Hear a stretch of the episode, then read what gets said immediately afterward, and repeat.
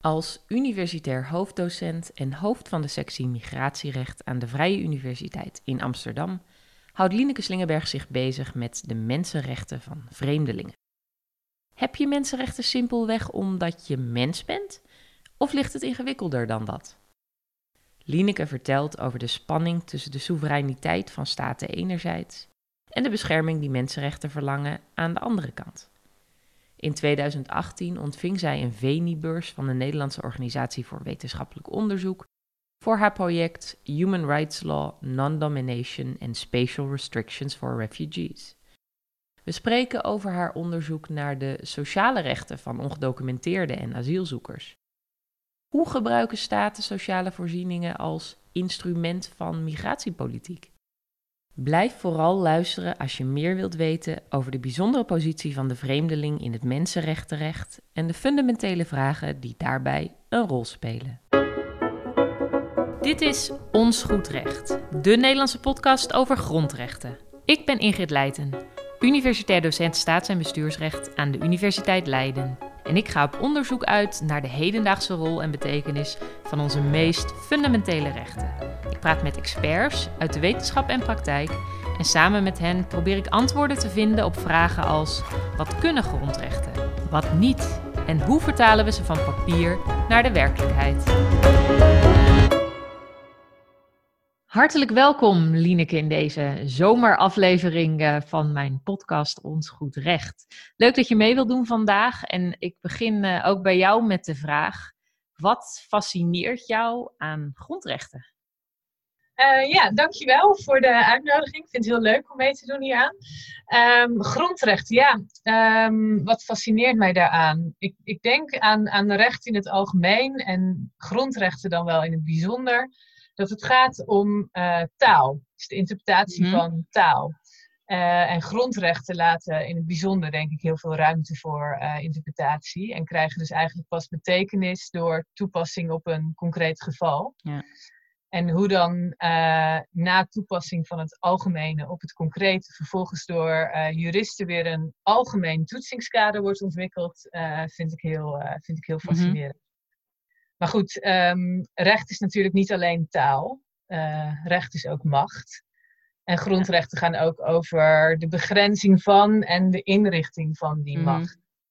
Um, de interpretatie van grondrechten zegt daarmee ook iets over ons vrijheidsbegrip. Dus gaat het vooral om ja. de vrijheid om door de overheid met rust gelaten te worden, mm -hmm. negatieve vrijheid. Of juist vooral om de vrijheid om jezelf te kunnen ontplooien met hulp van een uh, handelende overheid. Dus meer de, de positieve vrijheid. Ja. Nou ja, en in mijn uh, huidige onderzoeksproject uh, onderzoek ik ook de relatie tussen grondrechten en nog een derde concept van vrijheid. Vrijheid als non-dominantie. Ja. Waarbij het gaat om de vrijheid om niet te worden blootgesteld aan de mogelijkheid van arbitrair of, of willekeurig overheidshandelen. Mm -hmm. Nou ja, en de relatie met dit soort meer theoretische noties, uh, wat bijna inherent is aan het doen van onderzoek naar grondrechten, uh, maakt het voor mij extra fascinerend, denk ik. Ja. ja, dus je kijkt ook vanuit die theoretische concepten, achterliggende ideeën over vrijheid naar hoe we met grondrechten omgaan of ook uh, zouden moeten gaan. Ja, of bijvoorbeeld wat komt nou het meest tot uitdrukking als je kijkt naar de, naar de jurisprudentie of naar de interpretatie mm -hmm. van bepaalde rechter, van bepaalde grondrechten. Welk vrijheidsconcept zit daar nou eigenlijk vooral achter? Dat soort vragen ja. vind, ik, uh, vind ik leuk om te onderzoeken, inderdaad. Ja, doet bij mij ook meteen een belletje rinkelen aan de, de coronadiscussies. En nou ja, waar toch, naar mijn idee, zeker in het publieke debat, heel veel die negatieve vrijheid voorop wordt gesteld. Ja, hè? ja. Ja, um, oh jee, als we maar geen uh, een mondkapje op hoeven, ja. want dat uh, beperkt onze vrijheid. Terwijl vrijheid ja. natuurlijk eigenlijk veel meer omvat. Maar daar, gaan we het, uh, daar gaan we het niet over hebben, over, die, over mondkapjes. Um, jouw, jouw onderzoek begeeft zich op het terrein van het migratierecht, vreemdelingenrecht. Hoe zit, misschien kun je iets vertellen over het uitgangspunt ook van dat rechtsgebied. Want grondrechten gelden nou, voor mensen binnen een bepaald land. Hoe zit dat met die categorie van vreemdelingen, migranten, mensen misschien met een niet zo gevestigde status? Ja, dat is inderdaad eigenlijk de vraag bijna waar het in het migratierecht uh, om gaat. En als je denkt aan het concept mensenrechten als idee, dan gelden mensenrechten natuurlijk in principe voor ieder mens. Ja. Ehm, maar goed, als je gaat kijken naar hoe die rechten zijn gecodificeerd in, in verdragen of hoe die worden geïnterpreteerd uh, in het recht, dan, dan ligt dat toch wat anders. En um, ja, eigenlijk mis je hier ook wel een beetje het verschil tussen in het Engels het verschil tussen human rights mm en human rights law. En uh, dat is in het Nederlands, uh, ik weet ik daar geen goed uh, alternatief voor. Dus mensenrechten hoe, hoe ze in het recht zijn gecodificeerd, is toch wat anders dan het, dan het meer theoretische idee van uh, mensenrechten voor een ieder. Dus als je gaat kijken naar uh, het recht en hoe mensenrechten daarin in zijn gecodificeerd en hoe ze worden geïnterpreteerd, dan zie je dus wel duidelijke beperkingen voor vreemdelingen. Dus uh, zoals jij al zei net, van je moet mensenrechten gelden dan voor als je in het land bent, bijvoorbeeld. Mm. Dus in, in, in, de, in de Nederlandse grondwet staat dan allen die zich in Nederland bevinden. Uh, in het Europees Verdrag voor de Rechten van de Mens is het dan een ieder die resorteert onder de rechtsmacht van de staat, mm. heeft aanspraak op de rechten. En ook in het internationaal verdrag in zaken burgerlijke en politieke rechten gaat het om een ieder die binnen zijn grondgebied, die binnen het grondgebied is of die, en die aan de rechtsmacht is onderworpen. Dus je moet uh, ten eerste, een eerste hobbel is dat je onder de jurisdictie van een staat moet vallen. Dan kan je pas die, die rechten inroepen die, die op dat gebied gelden. En um, ja, je ziet dus ook dat staten er ook wel soms van alles aan proberen te doen om te voorkomen dat vreemdelingen binnen de jurisdictie komen. Mm. Uh, dus bijvoorbeeld uh, visumverplichtingen, uh, grenscontroles, eh, pushback-operaties die juist door private partijen, zoals luchtvaartmaatschappijen of zo, of door autoriteiten van andere landen worden uitgevoerd zodat de Nederlandse staat ze niet zelf uitvoert en ze in die zin niet onder, uh, onder de jurisdictie vallen. Of in elk geval, dat is dan de vraag. Ja, waar, Tot waar gaat die jurisdictie? En wanneer heb je nog invloed en wanneer moet je mensen hun, hun mensenrechten verzekeren? Ja, dat uh, Dus dat is, dat is al een eerste hobbel voor vreemdelingen als het gaat om, om aanspraak op, op mm. mensen. Het is inderdaad een beetje paradoxaal. Hè? Als je zegt, mensenrechten heb je omdat je mens bent. Maar zo simpel is het niet. Ook dat onderscheid dat je noemt tussen human rights en human rights law, wat je in de Engelse taal goed kunt maken, dat, dat, ik heb dat toevallig laatst nog opgemerkt in een, uh, in een publicatie, omdat ik oh, ook een beetje op stuitte. Ja. En het is, laat ook wel zien, het doet mij denken aan uh, Hannah Arendt, die na de Tweede Wereldoorlog al zegt: leuk en aardig mensenrechten, maar je hebt eh, ook wel een right to have rights nodig voordat je daar dan weer eh, van gebruik kunt maken. Als je staatloos bent, nou, dat kun je natuurlijk vertalen ook een beetje naar uh, situaties van, van vreemdelingen die in de staat waarvan ze misschien de, de nationaliteit hebben, daar niet veel meer kunnen of kunnen halen. Ja. dat dat niet betekent dat je als mens dan, dan elders altijd je rechten gegarandeerd kunt zien. Nee, precies. Ja, sinds, sinds Hannah Arendt is er wel op zich het een en ander veranderd. Omdat natuurlijk die, die mensenrechten verdragen kwamen. Die dus niet meer zozeer gebonden zijn alleen maar aan een staat die de rechten verzekert. Je kan nu ook de staat uh, een klacht indienen bij een, een Europese rechter mm -hmm. tegen je staat. Maar dat nog steeds geldt inderdaad dan bijvoorbeeld weer de beperking. Ja, maar dan moet je wel op het grondgebied zijn of onder de jurisdictie vallen op een bepaalde manier. En pas dan kan je echt je rechten inoefenen. En daarnaast zijn er eigenlijk, als je dan wel binnen die jurisdictie valt, dus als die eerste hobbel is genomen als vreemdeling, dan zijn er eigenlijk nog verdere beperkingen twee, zou ik denken. Ten eerste zie je nog expliciete beperkingen, dus gewoon in de tekst van mensenrechtenverdragen. Mm Daar zie je dat sommige rechten gelden alleen voor nationale onderdanen, bijvoorbeeld het stemrecht. Ja, ja. Dus dat is in Nederland ook zo, in de, in de grondwet. Alleen Nederlanders uh, mogen stemmen. Maar je ziet ook dat sommige uh, mensenrechten in, in de tekst van de verdragen al beperkt zijn tot uh, mensen die um, rechtmatig aanwezig zijn op het mhm. grondgebied of rechtmatig verblijf hebben. Um, dat is zo met uh, betrekking tot uh, sociale rechten, dus toegang tot sociale voorzieningen. Ja. De Nederlandse grondwet zegt ook: Nederlanders hier te landen die hebben recht op bijstand. Maar ook bijvoorbeeld uh, het Europees Sociaal Handvest. Uh, Belangrijk mensenrechtenverdrag in Europa over sociale rechten is, is op grond van de bijlagen beperkt tot, vreemdelingen die rechtmatig op het grondgebied verblijven. Dus daar zie je dan alweer een tweede hobbel ja. uh, voor vreemdelingen. je, je, je hebt pas toegang tot die rechten als je hier ook een bepaalde verblijfsstatus hebt. Dat geldt ook voor het recht op bewegingsvrijheid. Ook in, in verschillende teksten van, van verdragen is dat beperkt tot mensen met rechtmatig verblijf. Ehm, dus ook al val je binnen de jurisdictie, mm -hmm. dat wil dan vervolgens nog niet zeggen dat je alle, alle mensenrechten ook direct um, aanspraak kan maken daarop. En dan is er ook nog um, de interpretatie van mensenrechten. Dus de mm -hmm. interpretatie van rechten die bijvoorbeeld wel echt voor een ieder gelden. Zoals bijvoorbeeld recht op respect voor, uh, voor je gezinsleven of je privéleven ja. of recht op vrijheid. Nou ja, door verschillende juristen is, is door middel van systematische uh, analyse eigenlijk wel aangetoond dat uh, in rechtspraak over die rechten, ja. die rechten anders worden geïnterpreteerd en meer beperkt worden geïnterpreteerd als mm -hmm. het mhm. gaat om zaken waarin vreemdelingen partij zijn, ja. dan in zaken waarin uh, gewoon nationale onderdanen partij zijn. Dus, dus ook als het niet expliciet in de tekst van de verdragen staat, dan zie je alsnog in de, alsnog. in de interpretaties van die rechten toch weer een onderscheid ontstaan. Dus op verschillende manieren zie je dat, hoewel vreemdelingen inderdaad, en, en zeker het idee van mensenrechten is dat, dat ieder mens daar aanspraak mm. op zou moeten hebben, dat dat in de, in de, ja, in de rechtspraktijk toch anders is.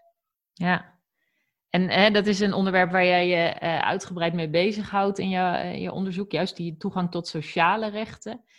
Is dat, nou, is dat nou ook tot op zekere hoogte logisch dat het onderscheid er is? Of wat zijn nou de problemen er misschien aan de andere kant juist van?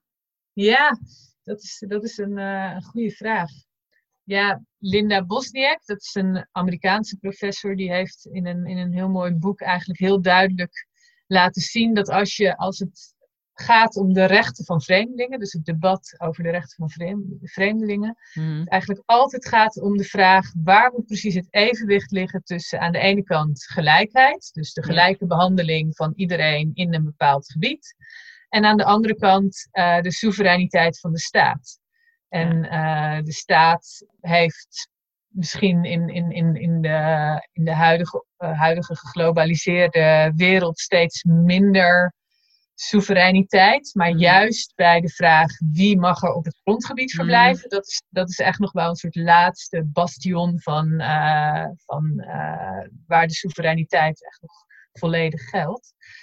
En um, ja, je ziet dus dat um, uh, uh, in, in, in rechtspraak, maar ook in wetenschappelijke discussies over de rechten van vreemdelingen, het vaak gaat over in hoeverre mag nou het feit dat je vreemdeling bent nog meespelen als je al op het grondgebied mm -hmm.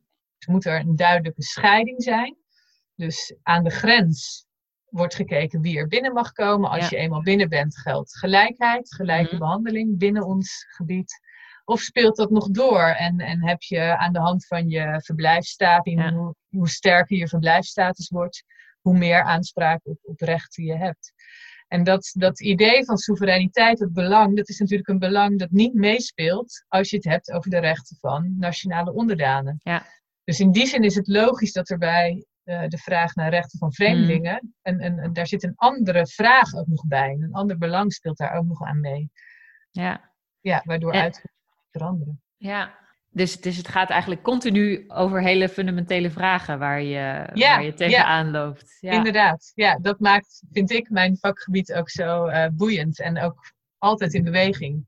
Ja. Dat, dat, uh, ja, dat, dat, dat, dat evenwicht, dat wordt de hele tijd uh, opnieuw gezocht en opnieuw bediscussieerd. Ja. En, en hoe is dat dan hè, de, concreet in Nederland? Wat, wat mag de staat wel of, of niet? Ik, mij schieten meteen uh, koppelingsbeginsel, bed, bad, brood, dat soort discussies. Mm -hmm. Komen we daar dan uit? Nou ja, als het gaat om, om, om sociale rechten dus van vreemdelingen, zoals het gaat over de koppelingswet en, en wet wat brood, dan, dan gaat het over toegang tot sociale voorzieningen. Mhm. Zoals ik al zei, in, in, in, in het mensenrechtelijke kader uh, zitten daar beperkingen op. Dus zijn die rechten vaak beperkt tot lawful presence of lawful Mhm. residence in het Engels. In het Nederlands is dat dan rechtmatig verblijf. Ja, en die wat die begrippen precies betekenen is, is verder niet, vaak niet duidelijk gedefinieerd. Dus een, een eerste vraag is dan al, ja, wanneer heb je nu precies lawful presence? Wanneer heb je nu precies rechtmatig verblijf op grond van die internationale verdragen? Maar in elk geval laat dat ook zien dat die, dat die verdragen dus wel expliciet ruimte laten voor staten om Mhm. uit, om, om vreemdelingen uit te sluiten van, eh, van sociale voorzieningen. En, en je ziet dus inderdaad in de koppelingswet, voor, dat is een goed voorbeeld van hoe uitsluiting van, van sociale voorzieningen eigenlijk wordt gebruikt als, als instrument van eh, migratiecontrole. Want dat is als je een bepaalde status hebt, maak je geen aanspraak op bepaalde uitkeringen en toeslagen.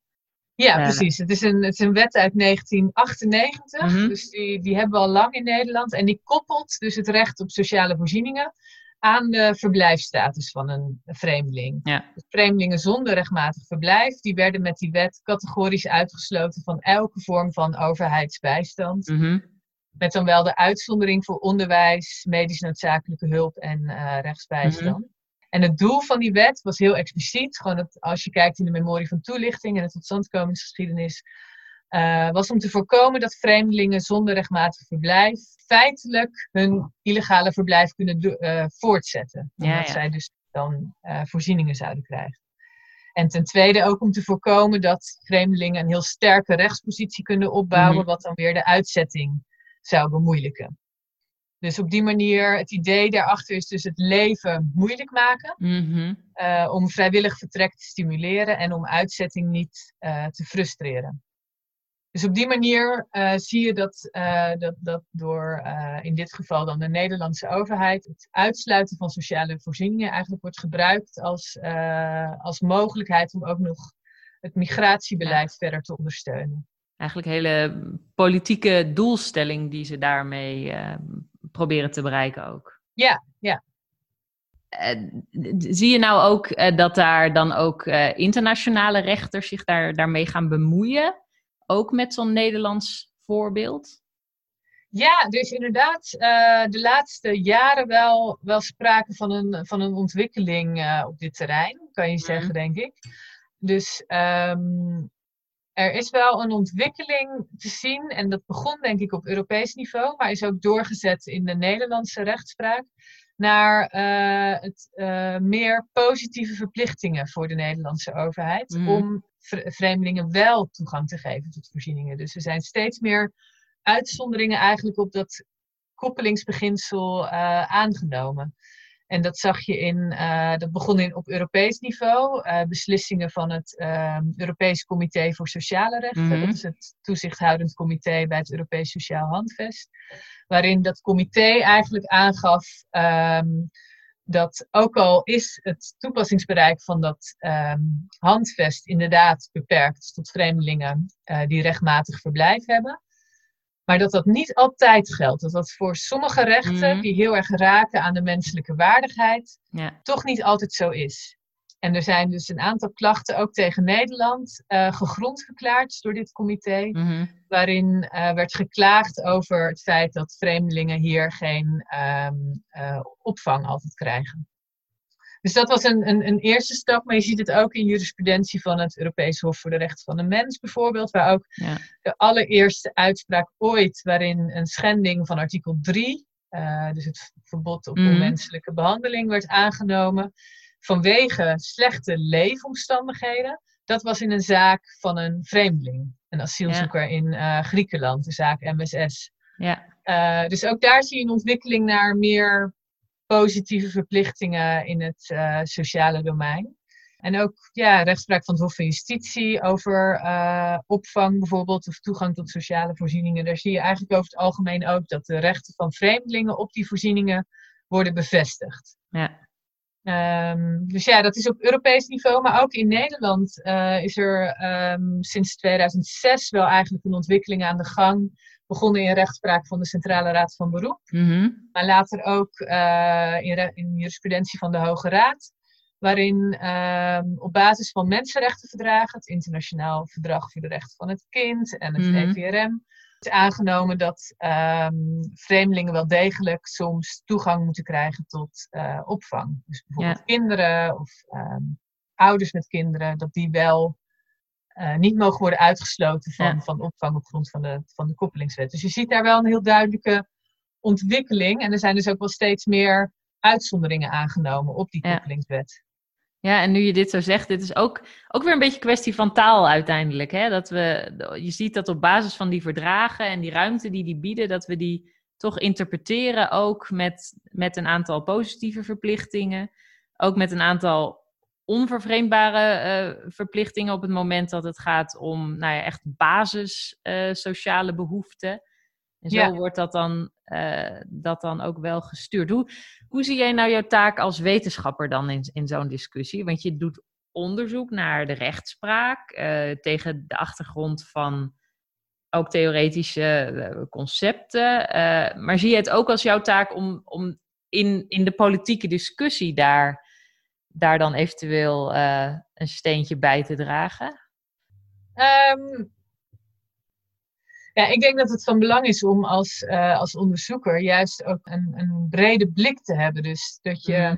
eh, als je bijvoorbeeld kijkt naar de ontwikkeling met betrekking tot sociale rechten, dan zie je een ontwikkeling die ik, die ik zojuist heb geschetst. Dus richting meer Mhm. positieve verplichtingen voor de staat en meer bescherming, zou je kunnen zeggen, voor, voor vreemdelingen. Eh, maar het is wel van belang om, om, om, om breder te blijven kijken. Dus als, eh, als je breder kijkt naar hoe vervolgens die positieve verplichtingen door staten worden geïmplementeerd, bijvoorbeeld, Mhm. dan zie je dat andere rechten van vreemdelingen mogelijk weer in het geding komen. Dus in, in Ja. Nederland zijn bijvoorbeeld, eh, naar aanleiding van die verschillende ontwikkelingen in de jurisprudentie in Nederland en op Europees niveau, zijn gezinslocaties opgezet Mhm. waarin gezinnen met vreemdelingen zonder rechtmatig verblijf worden opgevangen. Mhm. Maar daar geldt ook voor die vreemdelingen een eh, vrijheidsbeperkende maatregel. Zij mogen eh, het grondgebied van de gemeente waarin de gezinslocatie zich bevindt niet verlaten. Mhm. Zij moeten zich dagelijks melden, hebben een dagelijkse meldplicht, waarop ook best serieuze eh, sancties staan. Dus ehm, daarmee worden zij dus als zij gebruik maken van die opvang eigenlijk ingeperkt in hun vrijheid van beweging. Ja. Dus in die zin is het van belang, denk ik, om dat eh, als onderzoeker ook ehm, eh, te laten zien. Dat, als, dat wat eh, de effecten zijn van een toename in, in, in mensenrechtenbescherming op één punt, Ja. ehm, eh, dat je wel breder moet blijven kijken naar. Betekent dat overal een, een toename in, in mensenrechtelijke bescherming? Of, of neemt het dan Ja. ergens anders misschien weer af? ja dus dat is van belang, denk ik. Misschien wel de meerwaarde ook een beetje van, van de wetenschapper die er iets rustiger en van een afstandje naar kan kijken. En dus niet per se alleen maar op dat ene issue focust en daar iets Ja. van vindt. Ja. Maar kijkt naar de, de bredere ontwikkeling en daar ook een beetje een balans kan eh, opmaken dan misschien. Ja, zeker. Ja. Ja. ja. En daarnaast denk ik ook dat het, ehm, dus die meer systematische analyse van, van rechtspraak en kijken wat er, wat er, wat er eigenlijk, eh, eigenlijk gebeurt in, in die Mhm. rechtspraak. Los van als je zomaar één, één uitspraak ziet, maar echt kijkt van wat wordt er nou door de jaren heen. Ik denk dat dat ook per definitie de, de eh, taak van de wetenschapper is. En ook kan laten zien welke normatieve uitgangspunten daarachter zitten bijvoorbeeld. En, en dat Mhm. dat ook van belang is. En dan kan daar vervolgens een politieke discussie over, eh, over worden gevoerd. Ja. Maar dat, dat kan alleen op basis van, eh, van dat soort systematisch en uitgebreid onderzoek. Ja. En eh, zijn er grote parallellen ook te trekken met, met andere landen en wetenschappers die in andere landen eigenlijk met soortgelijke eh, materie bezig zijn? Of is het ook een heel Nederlandse discussie waar jij in zit?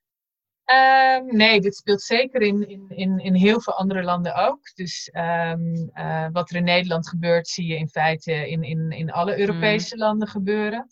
Het is wel zo dat in de, in de, de wetenschappelijke aandacht in het migratierecht niet vaak zozeer uitgaat naar toegang van migranten tot uh, sociale voorzieningen. Dus er zijn niet Mhm. heel veel wetenschappers uh, werkzaam op precies dat gebied. Um, het gaat toch vaak, en dat is ook logisch, om de, Ja. om de vraag om toelating in het migratierecht. Dus welke vreemdelingen hebben recht op verblijf hier Mhm. um, en, en welke vreemdelingen niet. het is inderdaad toch ook een. eh, het komt de hele tijd terug. Hè? Het is een politiek gevoelig terrein waar je op bezig bent. eh, waarin ook zeker in, eh, in tijden van populisme. We hebben het ook wel over backlash against human rights. Zie je, zie je nou ook dat, ja, dat, dat die, de sfeer en de politieke sfeer invloed hebben op het recht of, of op de rechtspraak. Gewoon als je dat van een afstandje bekijkt. En ik denk bijvoorbeeld ook aan die discussies over de, de pushbacks uh, op zee en wat staat er daar wel en niet uh, mogen, die we natuurlijk vaak in het nieuws zien. Ja, het is natuurlijk moeilijk om, uh, om daar met zekerheid iets over te kunnen zeggen. Wat nou precies mm. de reden is waarom bijvoorbeeld het, het Europees Hof voor de Rechten van de Mens of het Hof van Justitie een bepaalde uitspraak op een bepaalde manier doet. Of ja. dat nou onder invloed is, inderdaad, van de huidige politieke situatie. Of dat, dat, of dat het EHRM zich toch um, onder druk gezet voelt door, door lidstaten die niet blij zijn met de uitspraken die ze doen. Dat, is, dat blijft natuurlijk um, gissen. Mm. Maar tegelijkertijd um, uh, zie je daar wel, um, nou je ziet wel mooie voorbeelden. Dus er is bijvoorbeeld een uitspraak geweest van het Europees Hof voor de Rechten van de Mens over een um, opvangcentrum aan de grens van Hongarije. De grens Mhm. tussen Hongarije en Servië.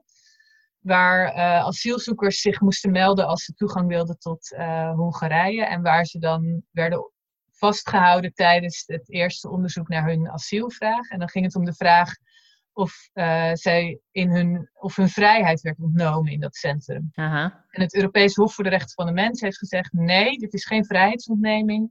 Want uh, die mensen kunnen, als ze dat zouden willen, naar Servië lopen.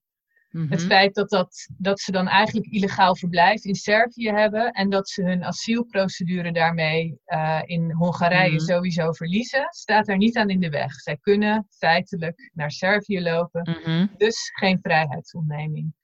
Nou heeft het Hof van Justitie van de Europese Unie een paar maanden later eigenlijk over precies dezelfde vraag Ja.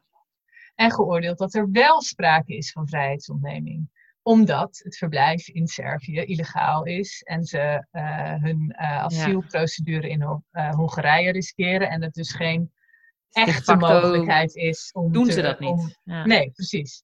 Dus daar zie je, ja, wa- wat is daar dan precies aan de hand? Dat roept natuurlijk allerlei vragen op, Ja. want het is in feite dezelfde rechtsvraag en dezelfde normen die worden geïnterpreteerd, het recht op vrijheid.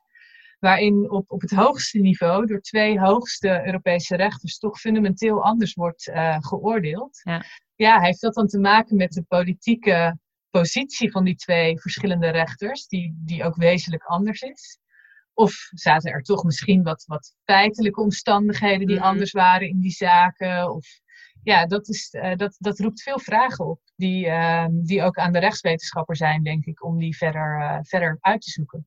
Ja, precies. Om proberen te analyseren ook waar de verschillen vandaan komen.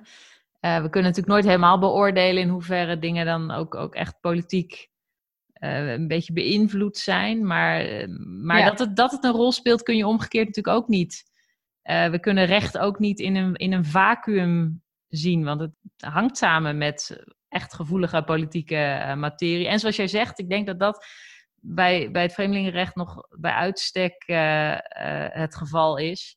En die, dat punt van die soevereiniteit is dat je daar nog eens een bijzondere gevoeligheid tegenkomt. Ja, dat denk ik ook. Ja, en daarom is het denk ik goed om juist om, om, om niet altijd naar individuele zaken te kijken, maar juist goed te kijken naar wat gebeurt er nou in een, in een reeks van rechtspraak. Waar, waar, waar gaat de ontwikkeling naartoe? Krijgt, krijgt die eh, materie, het migratierecht in Nederland, voldoende aandacht? Krijgen studenten er voldoende ook van mee? Ook als ze er niet eh, specifiek voor kiezen in, in een master? Zou het nog wel een tandje meer mogen wat jou betreft? Ik denk dat het voor, eh, voor studenten wel een, een vakgebied is, om, juist omdat het om, om dit soort fundamentele, fundamentele vragen gaat. Denk ik dat het voor studenten inderdaad een, een, een, een, vakgebied is waar heel veel van te leren valt. En ook ehm, aan de hand van voorbeelden uit het migratierecht kan je heel goed een aantal uh, meer algemene juridische concepten uitleggen. Waardoor het toch meer sprekend wordt, omdat iedereen de, de voorbeelden goed kent. Dus ik denk dat het een, uh, ja, zowel hardcore migratierecht bestuderen is, mhm. is heel interessant, maar het kan ook heel goed dienen als, uh, als, als kader waarbinnen je gewoon algemene bestuurs- en staatsrechtelijke leerstukken behandelt. En uh, op zich is dat ook iets waar we op de VU nu wel meer mee bezig zijn. Dus uh, in, de, in een bachelor Law and Society is dat precies de aanpak, waar dus ook een, een thema migratie in zit. Ja, ja, interessant. Net als dat je, als je een ander rechtssysteem gaat bestuderen, eigenlijk daardoor ook weer meer begrip krijgt van je, van je eigen systeem. Als je nou in het migratierecht verdiept, dan snap je ook de bredere discussies waarschijnlijk. Uh, ja, zeker. Ja. marginale toetsing, uh, toetsing aan grondrechten. Ja, ja. interessant. Um, we gaan langzaam naar een, naar een afronding toe. Um, heb jij nog punten die je zou willen noemen, kansen voor verbetering of iets waar we, wat jou betreft, echt op in zouden moeten zetten? Ja, nou ja, dan, dan kom ik eigenlijk terug bij, bij waar ik mee begon, dat, dat recht taal is. Mm Ik zou zelf, ehm, ik denk dat het wel goed zou zijn soms als er uh, in de rechtspraak in Nederland bijvoorbeeld uh, wat, wat uitgebreider wordt gemotiveerd. En mhm. dus wat, wat serieuzer soms aandacht wordt besteed aan, aan, aan grondrechten. En, en bepaalde claims niet worden afgedaan met redeneringen als wat daar verder ook van zij. Mhm. Eh, maar dat er wat meer in de, misschien de Anglo-Saxische traditie uh, echt fundamenteel inhoudelijk wordt uh, geredeneerd en beargumenteerd over, over grondrechten en wat die betekenen. Juist omdat het vaak hele gevoelige en politiek gevoelige kwesties zijn. Doet dat denk ik uiteindelijk het gezag en, en de kwaliteit van de rechtspraak alleen maar uh, goed. Als ja, de, de motiveringen wat uitgebreider zouden zijn. Ja, als, u, als je vraagt naar punt voor verbetering, dan, dan is dat wel iets waar ik aan moet denken. Ja, ja mooi punt. Het gaat inderdaad over ook grondrechtenbescherming in, in bredere zin dat je als je het dan hebt over fundamentele claims, dat je wel wil dat daar goed op gemotiveerd wordt. Waarschijnlijk zowel door het, het bestuur die echt een gedegen afweging maakt, als de rechter die ook echt Zeker, ja. daar iets van vindt. Uh, side note van mijn kant is dan inderdaad een beetje. In Nederland kijken we voor die, die mensenrechten toch al heel snel naar rechten die van buitenaf komen, naar het, uh, het ERM en de rechtspraak uh, daarover. En de rechter die blijft dan soms een beetje op de vlakte, verwijst kort naar iets wat eh, in de EARM-rechtspraak te vinden is. En het zou misschien toch ook wel helpen als de rechter daar meer een eigen taak heeft bij de eigen interpretatie van onze eigen grondrechten. Uh, maar goed, dat is, uh, komen we bij een discussie over het toetsingsverbod. Uh, ja, belangrijke discussie ook. Ja. Gaan we nu verder niet, niet meer op in. Maar het hangt er wel, het hangt er denk ik wel mee samen. Ja, dat denk ik ook. Ja ja. Ja, dat, daar, dat daardoor ook een andere traditie misschien is ontstaan in Nederland uh, als het gaat om uh, grondrechten. Ja. ja. En daarnaast, ja, ik, wat ik de laatste tijd ook wel in mijn onderzoek heb ontdekt, is dat het naast aandacht voor uh, grondrechten ook belangrijk is, juist ook in het migratierecht, om ook aandacht te besteden aan andere klassieke rechtsstatelijke waarborgen, zoals legaliteit bijvoorbeeld. Mm Voor een deel zit dat natuurlijk ook in de grondrechtenbescherming. Maar uh, krijgt daar vaak juist wat minder aandacht. Terwijl als je ja, op mijn gebied, als ik kijk naar hoe, uh, hoe die positieve verplichtingen voor migranten bijvoorbeeld nu worden geïmplementeerd, mhm. is dat bijvoorbeeld vaak zonder wettelijke grondslag.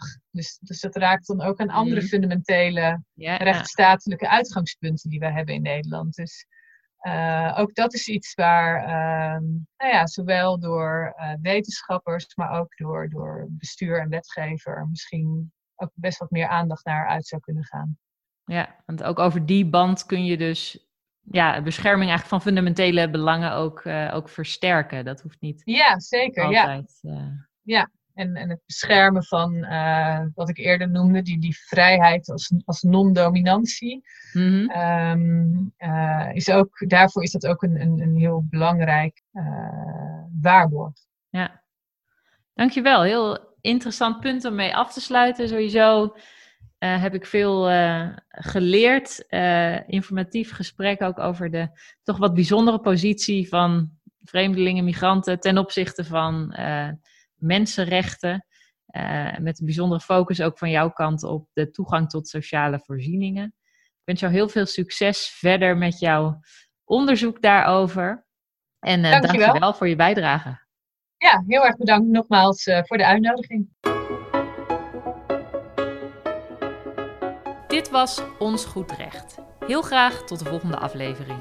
Vragen en suggesties zijn van harte welkom, bijvoorbeeld via www.ingridleiten.com. Deze podcast is mede mogelijk gemaakt door de Young Academy Leiden.